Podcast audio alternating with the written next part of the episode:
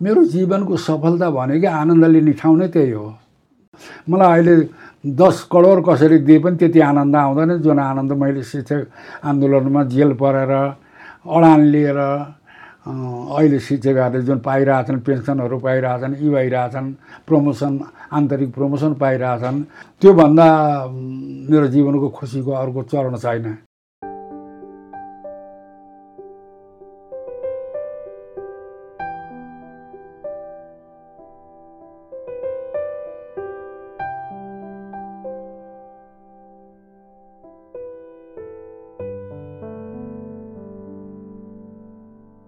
अजिज पडकास्टको यो एपिसोडलाई पेट्रन्स बनी सहयोग गर्नुहुने देश विदेशका साथी सहयोगीहरूलाई मुरी मुरी धन्यवाद।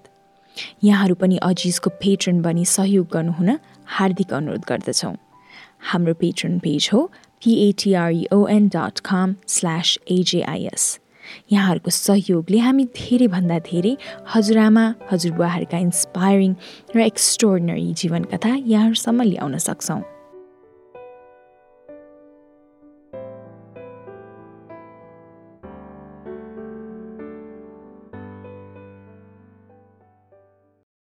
नमस्कार। अजेस पडकास्टको ब्रान्ड न्यू एपिसोडमा यहाँ सबैलाई स्वागत गर्दछु। म हुँ सुनिता डङ्गोल। आजको यस एपिसोडमा आज हामी सतासी वर्षीय बद्रीप्रसाद खतिवडा बासँग कुराकानी गर्दैछौँ। उहाँको जन्म मकवानपुरमा भएको हो। थुप्रै वर्ष शिक्षण पेसा अँगाली उहाँले आफ्नो जीवनयापन गर्नुभयो र शिक्षकहरूको आवाज उठाउनको लागि नेपाल राष्ट्रिय शिक्षक सङ्गठन सुरु गर्नुभएको हो। त्यसै गरी अहिले थुप्रै सामाजिक कार्यमा समाजसेवीको रूपमा अघि बढिरहनु भएको छ। साथसाथै पञ्चायत विरुद्ध आन्दोलनमा पनि एक्टिभिस्टको रूपमा संलग्न हुनुभएको बद्रीप्रसाद खतिवडा बासँग आज हामी कुराकानी गर्दैछौँ अजिज पडकास्टको यो नयाँ एपिसोडमा। नमस्ते बुवा। हस् नमस्ते। सन्चै हुनुहुन्छ? हजुरको बारेमा आफैले चिनाउनु पर्दा कसरी चिनाउनुहुन्छ? यो प्रश्न त बडो गाह्रो हो। यो शरीर त मरेर जाने हो आत्मा मात्रै नमर्ने हो अब कसरी कुरा गर्ने? अब यो शरीर त यी छुट्टो छ। तैपनि एउटा चिनाउनलाई सबैले नाउँ राख्छन्। कसैले राम राखे कसैले कृष्ण राखे त्यस्तै जस्तो। कुनै वंश पनि हुन्छ। रामको रौकुल थियो। यस्तै जाने। दशरथका छोरा थिए। म पनि खतिवटा थर हो अत्रि गोत्र अत्रि ऋषिको सन्तान। त्यस हुनाले मेरो नाउँ चाहिँ नि ब्राह्मण कुलमा जन्म भयो। बद्रीप्रसाद खतिवडा नाम हो। अब मलाई घरमा चाहिँ नि नाति नातिनाले बुहारीहरूले छोराहरूले चाहिँ नि टोलका छिमेकीले चाहिँ नि भानु भने पनि भन्छन्। घरमा चाहिँ सबैको नाउँ मलाई साझा नाउँ भानु हो। बोलाउँदाखेरि ल भानु भात खान जाउँ भन्छन् भानु भन्छन्। त्यस हुनाले बद्री प्रसाद खतिवटा भनेर आवश्यक छैन। अनि मलाई पुरानो टोलकाहरूले चिन्नेहरूले त्यसै भन्छन्। हजुर सबैजनाले भानु नै भन्नुहुन्छ तपाईँलाई? अँ परिवारले। हजुर परिवारमा छोराछोरी नाति नातिना सबैले भानु। भानु। बुवा भन्नुहुन्छ कि भानु नै? भानु मात्रै। किन होला? भानु मेरो छोरो विरोध जन्माउँदाखेरि ऊभन्दा केही जेठा मेरा सालाहरू थिए। अनिखेरि उनीहरूले भिनाजु भने आबाए अनि विरोधको पहिलो पहिलो बोल्ने क्रममा त्यो भिनाजुलाई भानु भनेर उसले सम्बोधन गर्यो। अनि त्यही शब्दलाई सबैले टिपे। अनि सबैलाई सहज पनि भयो। हजुर हजुर। बोलाउन हजुर हजुरबुवा भन्नुभन्दा भानु भन्ने सहज भयो। दुई शब्दले पनि दुईवटा अक्षरले पनि भयो। नराम्रो पनि भएन राम्रो पनि भयो। चल्ती आयो। हजुर। हजुरको बाल्यकालको कुरा गरौँ है। ल। सानो छँदाको पलहरू सम्झिँदा रमाइलो लाग्छ होला होइन? अनि यसो आफूले स्मरण भएसम्म आफ्नो बाल्यकाल कस्तो रह्यो जस्तो लाग्छ? मेरो अहिलेको जुन हेटौँडा छ त्यहाँबाट बाल्यकाल हेटौँडा बजारै थिएन त्यहाँ ढड्डे गाडी थियो सालघारी थियो।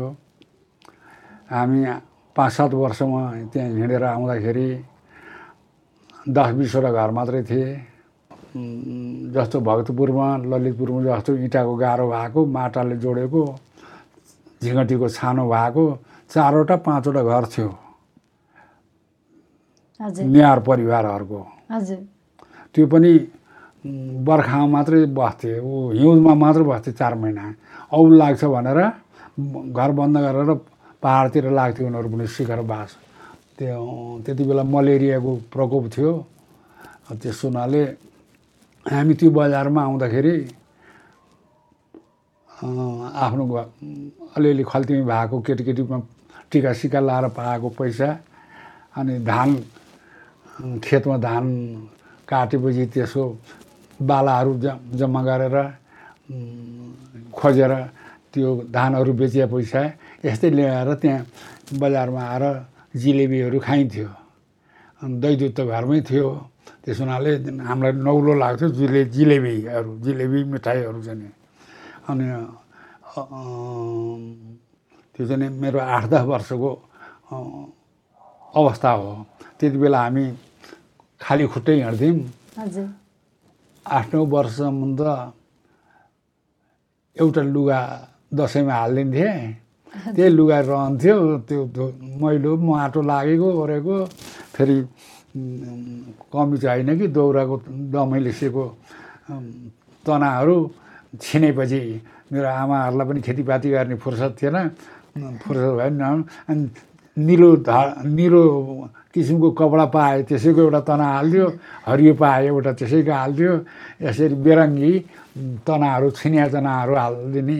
म त्यही लाएर हिँड्थेँ। अनिखेरि केटीकेटीमा ऐना हेर्ने चलन पनि थिएन। अनिखेरि आफ्नो मुखमा आफ्नै सिँगान कसरी पुछिन्छ यसरी नारीले यसो यसो गरेर गालामा दाग थियो होला।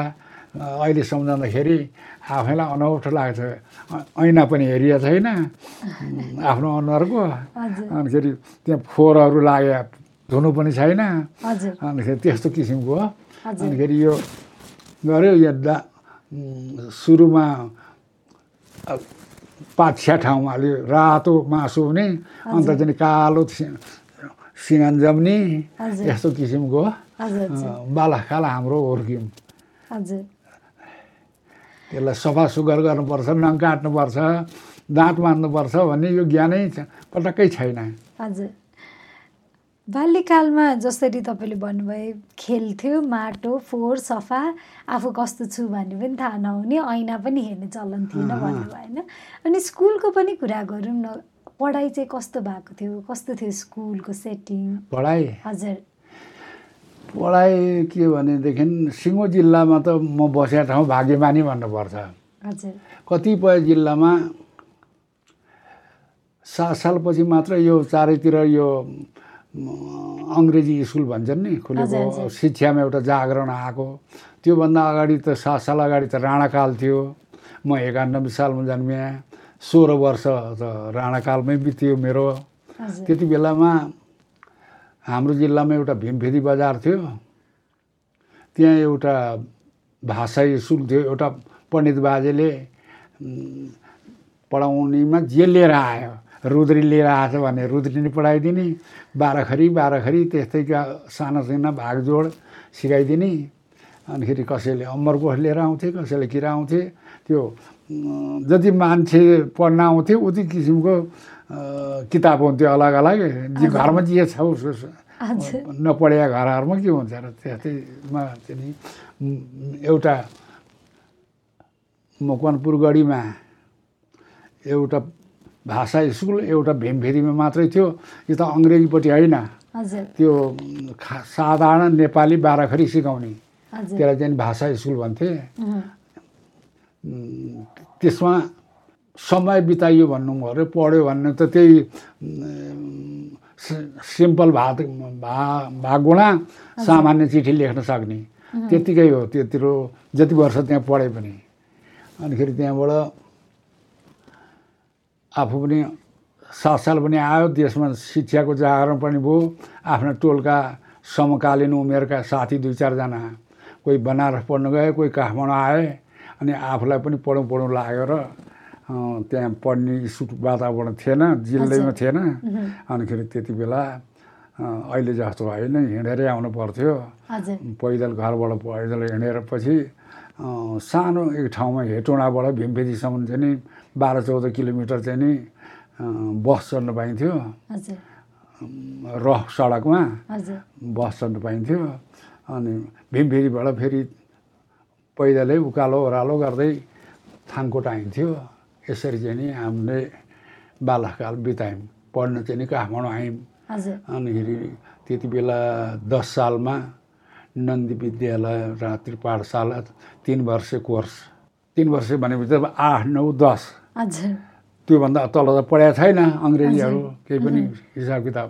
अनि त्यसैले त्यो तिन वर्ष कोर्समा एडल्टहरू केटीहरू थिएनन् एडल्ट पुरुषहरू कोही मिलिट्रीमा जागिर खाने कोही के गर्ने रातिको त्यहाँ फुर्सद भएकाहरूसँग म पनि त्यही स्कुलमा तिन वर्ष पढेर बाह्र सालमा एसएलसी पास गरी त्यस बेला म्याट्रिक भन्थेँ।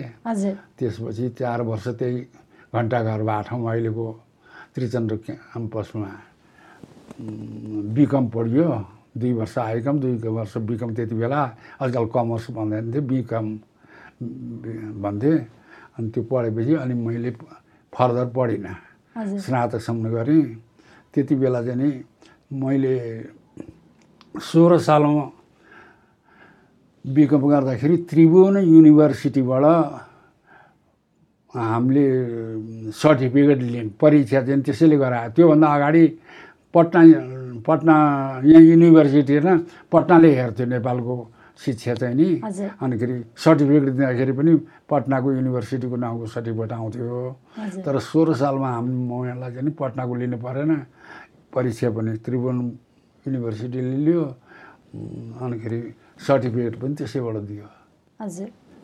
अनि आफ्नो पढाइ सकेपछि शिक्षण पेसामा कसरी सुरुवात गर्नुभयो? म सिधै शिक्षण पेसामा गइनँ तिन वर्ष जति दुईवटा काम गरेँ। हजुर। आरटिओ भन्ने छोटो नाउँ रोड बनाउने। हजुर। त्यसमा तिनवटा देश मिलेर थियो त्यो आरटिओ चलाउने। सञ्चालन गर्ने। अमेरिकाको भारतको र नेपालको। त्यति बेला सडक बनाउन भनेर रक्सोलदेखि भैँसेसम्म हजुर। सडक विस्तार गर्ने र पिच गर्ने अनिखेरि हेटोडादेखि भरतपुरसम्म ग्राभेल सडक गर्ने अनि नदीहरूमा चाहिँ नि कलबाट हाल्ने पुल होइन। त्यहाँ तिन चारवटा पुल पर्ने अहिले पुल छ ऊ बेलामा कलबाट हालेको थिएँ। पानी सर नागेर जाने गाडी हिँड्ने त्यसो गरेर दुईवटा त्यो रोड बनाउनलाई तिनवटा देशको मिलेमतोमा बनाएको हो। यो नेपाल आफ्नै देश भइहाल्यो अनि भारत र अमेरिका मिलेर त्यो रोड बनाएकोलाई त्यसलाई आरटिओ भन्थे। छोटो नाउँ। त्यसमा म डेढ वर्ष जति एकाउन्टमा काम गरेँ त्यसपछि त्यहाँ अलिक पैसा कम थियो अनि म वीरगन्जमा साउथ सेक्टर मलेरिया इराडिकेसन भन्थे। त्यसमा चाहिँ नि म गएर एडमिनिस्ट्रेसन अफिसर भएँ। त्यति बेला मैले त्यहाँ महिनाको चार सय पचास पाउँथेँ यो अठार उन्नाइस सालको कुरा हो। साढे चार सय पाउँथ्यो त्यति बेला श्रीपाँचको सरकारको सेक्सन अफिसरले तिन सय जति पाउँथे डेढ सय जति बढी थियो। त्यहाँको हाकिमको नाता पर्ने चाहिँ नि को छोरो फ्रेस बिकम गरेर आयो। त्यहाँ पक्षपात गरेर उसलाई दिएँ। अनि मलाई चित्त बुझेन मैले राजीनामा दिएँ। अनिखेरि कहाँ जाने भन्दाखेरि अनि अनिखेरि चाहिँ नि आफ्नै जिल्लाको भुटान देवी स्कुलमा आएर म प्रवेश गरेँ। त्यहाँदेखि त्यही शिक्षामा जति दिन बस्यो बस्यो बस। हजुर। अनि कति वर्ष तपाईँले शिक्षण पेसालाई अँगाल्नुभयो? म उन्नाइस सालबाट त्यसमा लागेँ। चौवालिस सालमा मलाई मैले त राजीनामा दिएँ होइन पञ्चायतकालमा मलाई हेटौँडा मकवानपुरबाट रसुवा गढी छाड्यो। अँ, अलि एकान्त त्यति बेला बाटोहरू नबनेको रसुवा गढी यता फेरि शिक्षक नेतृत्व गरिरहेको। साथीहरूको पनि इच्छा भयो त्यहाँ नजाउँ भनेर। जिउ पञ्चायतकालमा विकट जिल्लामा जिउको पनि सुरक्षा हुँदैन भनेर गइएन। अनि मैले एउटा चिठी त्यहाँ दिएँ। म यो स्कुलमा आउँदिनँ मलाई आफ्नो स्कुल पठाइयोस् भनेर चिठी लेखिदिएँ। अनि दुई वर्षपछि तपाईँको राजीनामा स्वीकार भयो भने सिद्धियो मेरो पढाउने काम पनि। अनि त्यहाँदेखि त राजनीतिमा लाग्यो के लाग्यो यसै यसै छ हजुर। अनि थुप्रै सामाजिक कामहरूमा पनि लाग्नु भएको छ र सँगसँगै यो शिक्षण पेसाकै कुरा गर्दाखेरि हजुरले त नेपाल राष्ट्रिय शिक्षक सङ्गठन पनि संस्थापक पनि हुनुहुन्छ है। शिक्षक सङ्गठनको। हजुर। के भयो भने ज्येष्ठ दुई गते छत्तिस साल ज्येष्ठ दुई गते स्कुलका छजना शिक्षकले सल्लाह गऱ्यौँ यो पेसामा हामीलाई ठाडो तलब मात्रै छ जागिरको ग्यारेन्टी पनि छैन। सञ्चय कोष पनि छैन आर्थिक लाभ केही पनि छैन खालि हल्ली गोठालाले जस्तो एकरो पैसा मात्रै छ। त्यस हुनाले हामी यस विषयमा केही कदम चालौँ भनेपछि अनिखेरि सा चारजना साथीले केही ल दुई दिनपछि चार गते शिक्षक आन्दोलन गर्ने भनेर आसपासका शिक्षकहरूलाई डाक्दाखेरि उनासयजना शिक्षक जम्मा भयौँ शिक्षक शिक्षिका अनि त्यसलाई स्कुलबाट मुखमा सबैले सेतोपट्टि बाँध्यौँ अनि आफ्ना मागहरू लिथोमा लियौँ र प्लेकार्डमा लेख्यौँ।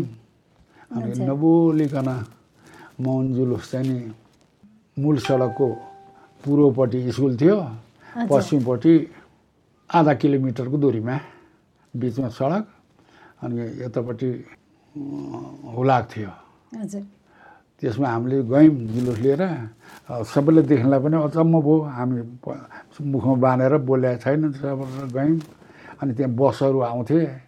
अनि बसमा त्यो हाम्रो लिथो गरेका मागहरू चाहिँ यसो यसो एक दुईवटा दिन्थ्यौँ अनि त्यो भएपछि अनि हामी हुलाकमा गएर दर्ता गऱ्यौँ आफ्ना माग। एउटा त राज दरबारलाई दिउँ एउटा प्रधानमन्त्रीलाई दिउँ एउटा शिक्षा मन्त्रीलाई दिउँ एउटा क्षेत्रीय कार्यालयलाई दिउँ शिक्षा क्षेत्रीय कार्यालय एउटा चाहिँ नि जिल्ला शिक्षा कार्यालयमा दिएर दर्ता त्यहाँ हुलाकमा दर्ता गरेर हामी फर्क्यौँ। त्यो दिनको काम हामीले त्यत्तिकै नै गऱ्यौँ। त्यसको ठाउँ ठाउँमा प्रचार भएछ। त्यति बेला टेलिफोनको यो मोबाइलको पनि थिएन यातायातको पनि गाह्रै थियो।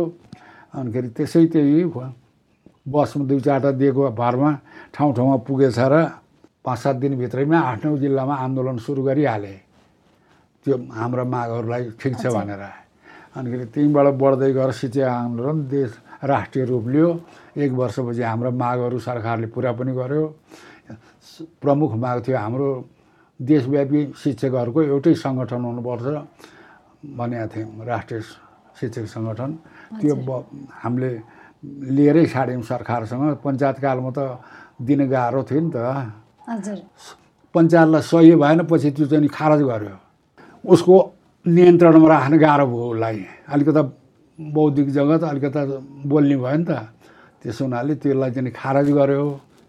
भनेपछि त्यस्तो बेलामा पनि हामीले शिक्षकहरूले राष्ट्रिय स्तरको सङ्गठन चाहिँ नि विधान चाहिँ नि गभर्मेन्टलाई झुकाएर लिएर छाड्यौँ आफ्ना आर्थिक मागहरू पनि पुरा गरेर छाड्यौँ।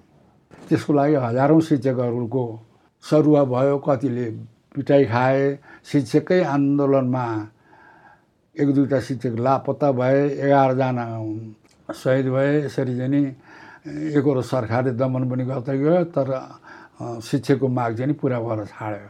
हजुर। आफूले त्यो ग सुरु गरेको आन्दोलन र त्यो पनि पुरा पनि भयो त्यो सम्झिँदाखेरि अहिले कस्तो लाग्छ?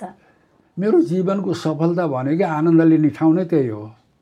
मलाई अहिले दस करोड कसरी दिए पनि त्यति आनन्द आउँदैन। जुन आनन्द मैले शिक्षक आन्दोलनमा जेल परेर अडान लिएर अहिले शिक्षकहरूले जुन पाइरहेछन् पेन्सनहरू पाइरहेछन् यी भइरहेछन् प्रमोसन आन्तरिक प्रमोसन पाइरहेछन् त्योभन्दा मेरो जीवनको खुसीको अर्को चरण छैन।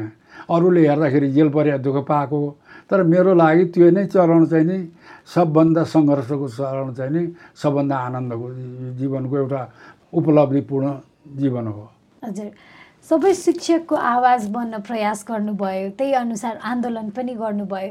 थुप्रै अनुभवहरू छन् होला। त्यसमध्ये यो एउटा क्षण अथवा अनुभव म कहिले बिर्सिन सक्दिनँ यो आन्दोलनको दौरानमा भन्ने केही छ?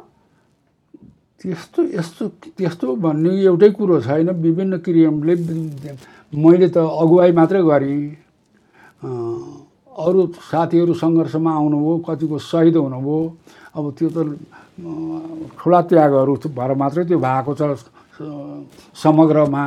त्यो एउटैले मैले गरेँ भन्ने पनि दाबी छैन तर अगुवा चाहिँ नि म थिएँ। र अगुवाको के गुण हुन्छ भनेदेखि उसले उठाएको कुरो जेल परे पनि दुःख पाए पनि जे गरे पनि उसले त्यो अडान छाड्दैन भने त्यो त्यो कार्य सफल हुन्छ उठाएको कार्य। त्यसरी चाहिँ अब यसरी हेर्दाखेरि चाहिँ नि के शिक्षा पाइन्छ भनेदेखि कुनै पनि काममा चाहिँ ठुलो जनताप मिलेर गर्दाखेरि अगुवाहरूले खुट्टा कमाउनु हुँदैन। जतिसुकै दमन भए पनि खुट्टा कमाएन भने त्यो कमाउने काम पुरा हुन्छ। मैले पाएको शिक्षा त्यही हो त्यहाँबाट। हजुर।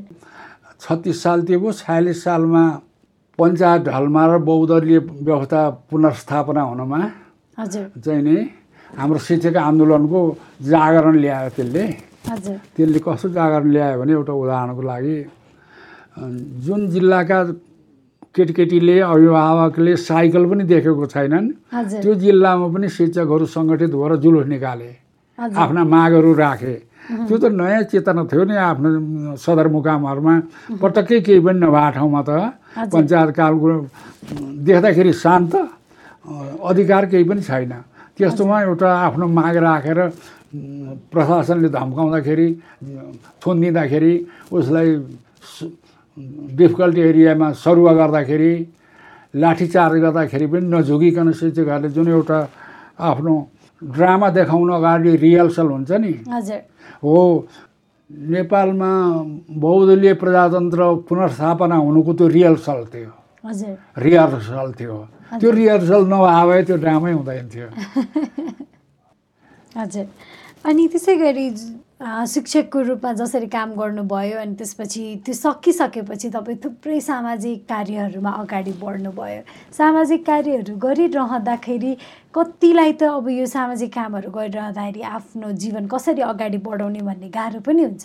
त्यस्तो खालको गाह्रो कठिनाइ तपाईँले भोग्नु पऱ्यो कि परेन सामाजिक कामहरू गरिरहँदाखेरि? म आफैलाई आफैले रुचि भएर काम गरे मान्छेलाई कुनै गाह्रो हुँदैन। जसलाई जुन काम गर्दा रुचि हुँदैन त्यो काम गाह्रो हुन्छ। भित्रदेखि जुन काम गर्न रुचि आउँछ नि त्यसमा आएका कठिनाइहरूलाई सामना गरिन्छ। तर त्यसले के गर्दो रहेछ भने परिवारका बच्चाहरू श्रीमतीहरू घर टार्नु पर्छ नि त आर्थिक स्थितिमा। अन्त लागिरहेको कमाइदिने मान्छे अन्त लागेभित्र घरको परिस्थिति त डामाडोलो हुन्छ होइन? त्यसैले गर्दाखेरि चाहिँ नि यतापट्टि घर चाहिँ नि निकै कष्टकर थियो। बच्चाहरूलाई राम्रो शिक्षा दिक्षा दिन नसकिने त्यतापट्टि ध्यानै गएन अनि घरमा आर्थिक स्थिति ज्यादै असिलो त्यो सबैलाई चाहिँ नि क्रस गरेर त्यसलाई नदेखा जस्तै गरेर आन्दोलनमा सेवामा लागिरहँदाखेरि निकै गाह्रो थियो।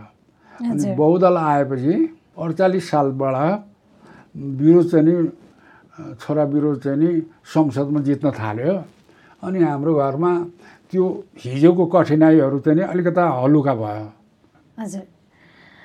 अनि सामाजिक कामहरू अझै पनि त्यत्तिकै सामाजिक कामहरूमा तपाईँको रुचि छ है?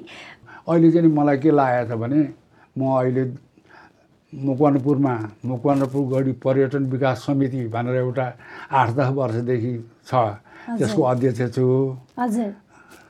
फोर्स यो कोरोनाले गर्दा अलिक काम रोकिएको छु हाम्रो पैसा खर्च गर्ने होइन रचनात्मक विचारहरू दिने गर्ने जनतालाई चेतना गर्ने काम चाहिँ भएको छ। यतातिर यतापट्टि हो चोलाहरू त बसिया छैन। हजुर। अनि तपाईँको अटोबायोग्राफी पनि लेखिराख्नु भएको छ है आफ्नो जीवनी। त्यसको बारे पनि भनिदिनुहोस् न। कुरा धेरै आउँछ लेख्न लाग्यो। सिलसिलावार नजाने त्यसो हुनाले एउटा किताब लेख्ने संस्थालाई मैले हायर गरेँ र उसले लेख्दैछ। एक सरो सिद्ध्यायो म पनि हतारिया छैन। अब त्यसो हुनाले कतिपय कुराहरू अझ फेर पर्छ त्यहाँ। त्यसलाई मेरो स्वभावसँग मिल्दो राख्नुपर्छ। एउटा उदाहरणको लागि भीष्म पितामहको कथा आउँछ महाभारतको। अठार दिनको महाभारतको युद्धमा दस दिन त भीष्म भीष्म पितामहले लड्नुभयो दस कि बाह्र दिन त? एक्लैले नेतृत्व। होइन? अनिखेरि पाण्डवहरू र कृष्ण राति क्याम्पमा गए भीष्म पितामहको तपाईँलाई जितेर्न सकिँदैन तपाईँले केही उपाय गर्नुहोस् भनेपछि अनिखेरि उसले उपाय दिए मलाई पन्छाउने हो भने फलानुलाई बाट अगाडि सार्नु त्यो ऊ पहिलो जन्मको म आइमाई हो मैले आइमाईलाई हतियार उठाउँदिनँ भनेको छु। उसले हाने बाँडहरूले चाहिँ नि म लड्छु भनेपछि अनि ऊ बाँडसैयामा लडेँ। हजुर। बाँडसैयामा लडेपछि टाउको चाहिँ झुल्लियो अनि जिउभरि त बाँडले खाट जस्तो भयो। बाँडले उभ्यायो टाउको चाहिँ नि भएन अनिखेरि मलाई सिराना हालिदियो भनेपछि उनका भक्त दुर्योधन पचेकाहरूले राम्रा राम्रा नरम नरम तकिया ल्याएर हाल्न थाले। अनिखेरि त्यहाँबाट भीष्म पितामहले चित्त बुझाएन थियो अनि अर्जुनतिर यसो हेरे। अनि अर्जुनले जमिनमा तिनवटा बाण हानेर टाउको राख्ने ठाउँ बनाइदिए। अब सिंहज्यू चाहिँ नि भीष्म पितामहको बाणमा छ। अब यो चाहिँ नि तकिया लगाएर हाल्दाखेरि त्यहाँ त सिक्वेन्स मिलेन नि त? मिलेन। मिलेन। अनि तिर्खा लाग्यो भनेपछि चाहिँ नि सुनका झारीमा गिलासमा पानी खुवाउन थाले। अनि त्यो भीष्म पितामहले त्यो पानी खाएनन् अनिखेरि अर्जुनतिर यसो हेरे अर्जुनले पृथ्वीमा बाँड ताकेर हानेपछि त्यहाँबाट पानी फुटेर आएर उनको मुखमा पर्यो होइन? जस्तो वीर थिए उस्तै अनुसारको त्यहाँ भन्नु पऱ्यो नि। जीवनी जस्तो किसिमको छ मेरो हो। त्यस्तै किसिमको त्यसको अन्तिम पनि चाहियो। चाहियो। मैले उदाहरण दिएँ। हजुर। भनेपछि त्यसमै काम भइरहेछ। अँ। हजुर। अब कहिलेसम्म सकाउने यस्तो केही विचार छैन? मैले हतार गरेँ त एक महिनामा पनि सकिन्छ दुई महिना सकिन्छ। कोरोना नभए बेलामा भयो है मैले विभिन्न संस्थामा काम गरेर मान्छेलाई भोलि त्यो किताब विमोचन हुँदाखेरि किताब विमोचन हुँदाखेरि दुई सय अढाई सय मान्छे डाक्नु मन छ मलाई। हजुर। कोषको हातबाट विमोचन गर्ने सोच्नु भएको छ? अहिले सिद्धिसके भए कोरोनामा आयो नभए मेरो नातिनीको हातबाटै गर्नु खोज्छु श्रृङ्खलाको हातबाट गर्नु मन थियो। अब उसले पनि किताब चाहिँ निकाल्नुहोस् म मेरो आउने कहिले ठेगान छैन भनेर छ गएको छ। अब हुनसक्छ। पाँच छ महिनापछि निका निकाल्दाखेरि उही पनि आइसकेको बेला पर्न सक्छ कि? होइन? भएन भने कोही हातबाट गरौँला हजुर। अनि श्रृङ्खलाको श्रृङ्खला त मिस नेपाल वर्ल्ड भनेर सबैले चिन्नुहुन्छ होइन? उहाँको हजुरबुवा हुँदाखेरि हजुरलाई कस्तो महसुस हुन्छ? एउटा नातिनीको उन्नतिमा एउटा हजुरबाको जस्तो फिलिङ हुनुपर्ने हो त्यस्तै भन्छ नि। जस्तो कि मैले भन्नुपर्दा हजुर। अहिले त आफ्नो परिचय उसबाट दिनुपर्ने भइसक्यो। हो। मलाई फलाना बद्रीप्रसाद खतिवटा भन्नुभन्दा जुन बेलामा शिक्षक आन्दोलन हुन्थ्यो त्यो पनि पुरानो भइसक्यो। अब मैले परिचय दिन गएर त त्यो त ढिलो हुन्छ मेरो परिचय। अनिखेरि त म श्रृङ्खलाको मेरो नातिनी हो भन्यो भने सबैले कान ठाडो गरेर हेर्छन् चाँडै काम बन्छ। त्यही रमाइलो मिठो लाग्छ नि। आफ्नै परिवारमा आफ्नै सन्तानमा आफ्नै रगतमा त्यसरी प्रगति गरे त। हजुर। अन्त्यमा हजुरलाई केही सन्देश दिन चाहनुहुन्छ? कति धेरै हामी जस्तै हजुरको नाति नातिनाको उमेरहरूले कतिले सुनिरहनु भएको छ होइन तपाईँको कुराहरू? उहाँहरूलाई आफूले देखेको यति धेरै संसार देखिसक्नु भएको छ र यसको आफ्नो भोगाइको हिसाबले पनि आफूले देखेको हिसाबले आफूले अनुभव गरेको हिसाबले यसो अहिलेको प्रविधिमा हरेकको केटीकेटीको हातमा मोबाइल छ। त्यसैमा ध्यान दिन्छन् है। अब हजुरबा हजुरआमासँग घरको बाबुआमासँग रहने फुर्सदै छैन। त्यसो हुनाले एक त शिक्षा पनि आफ्नो संस्कृति अनुसारको शिक्षा छैन। विदेशी भाषा त हाम्रो भाषा लोप भइरहेछ। भाषा संस्कृति सबै नै विदेशीले डोमिनेट गर्दैछन्। संस्कृति पनि यो एउटा पक्षलाई कसरी जोगाउने हो? अब त्यसमा नयाँ केटीकेटी नयाँ युवाहरूले उनीहरूलाई हाम्रो पठ पठन पाठन पनि सरकार पनि हाम्रो समाज पनि त्यति सजग छैन। बडो यो विषयमा चाहिँ नि सबैले सोच्नुपर्ने विषय छ। हस् धन्यवाद एकदम धेरै धन्यवाद हजुरलाई।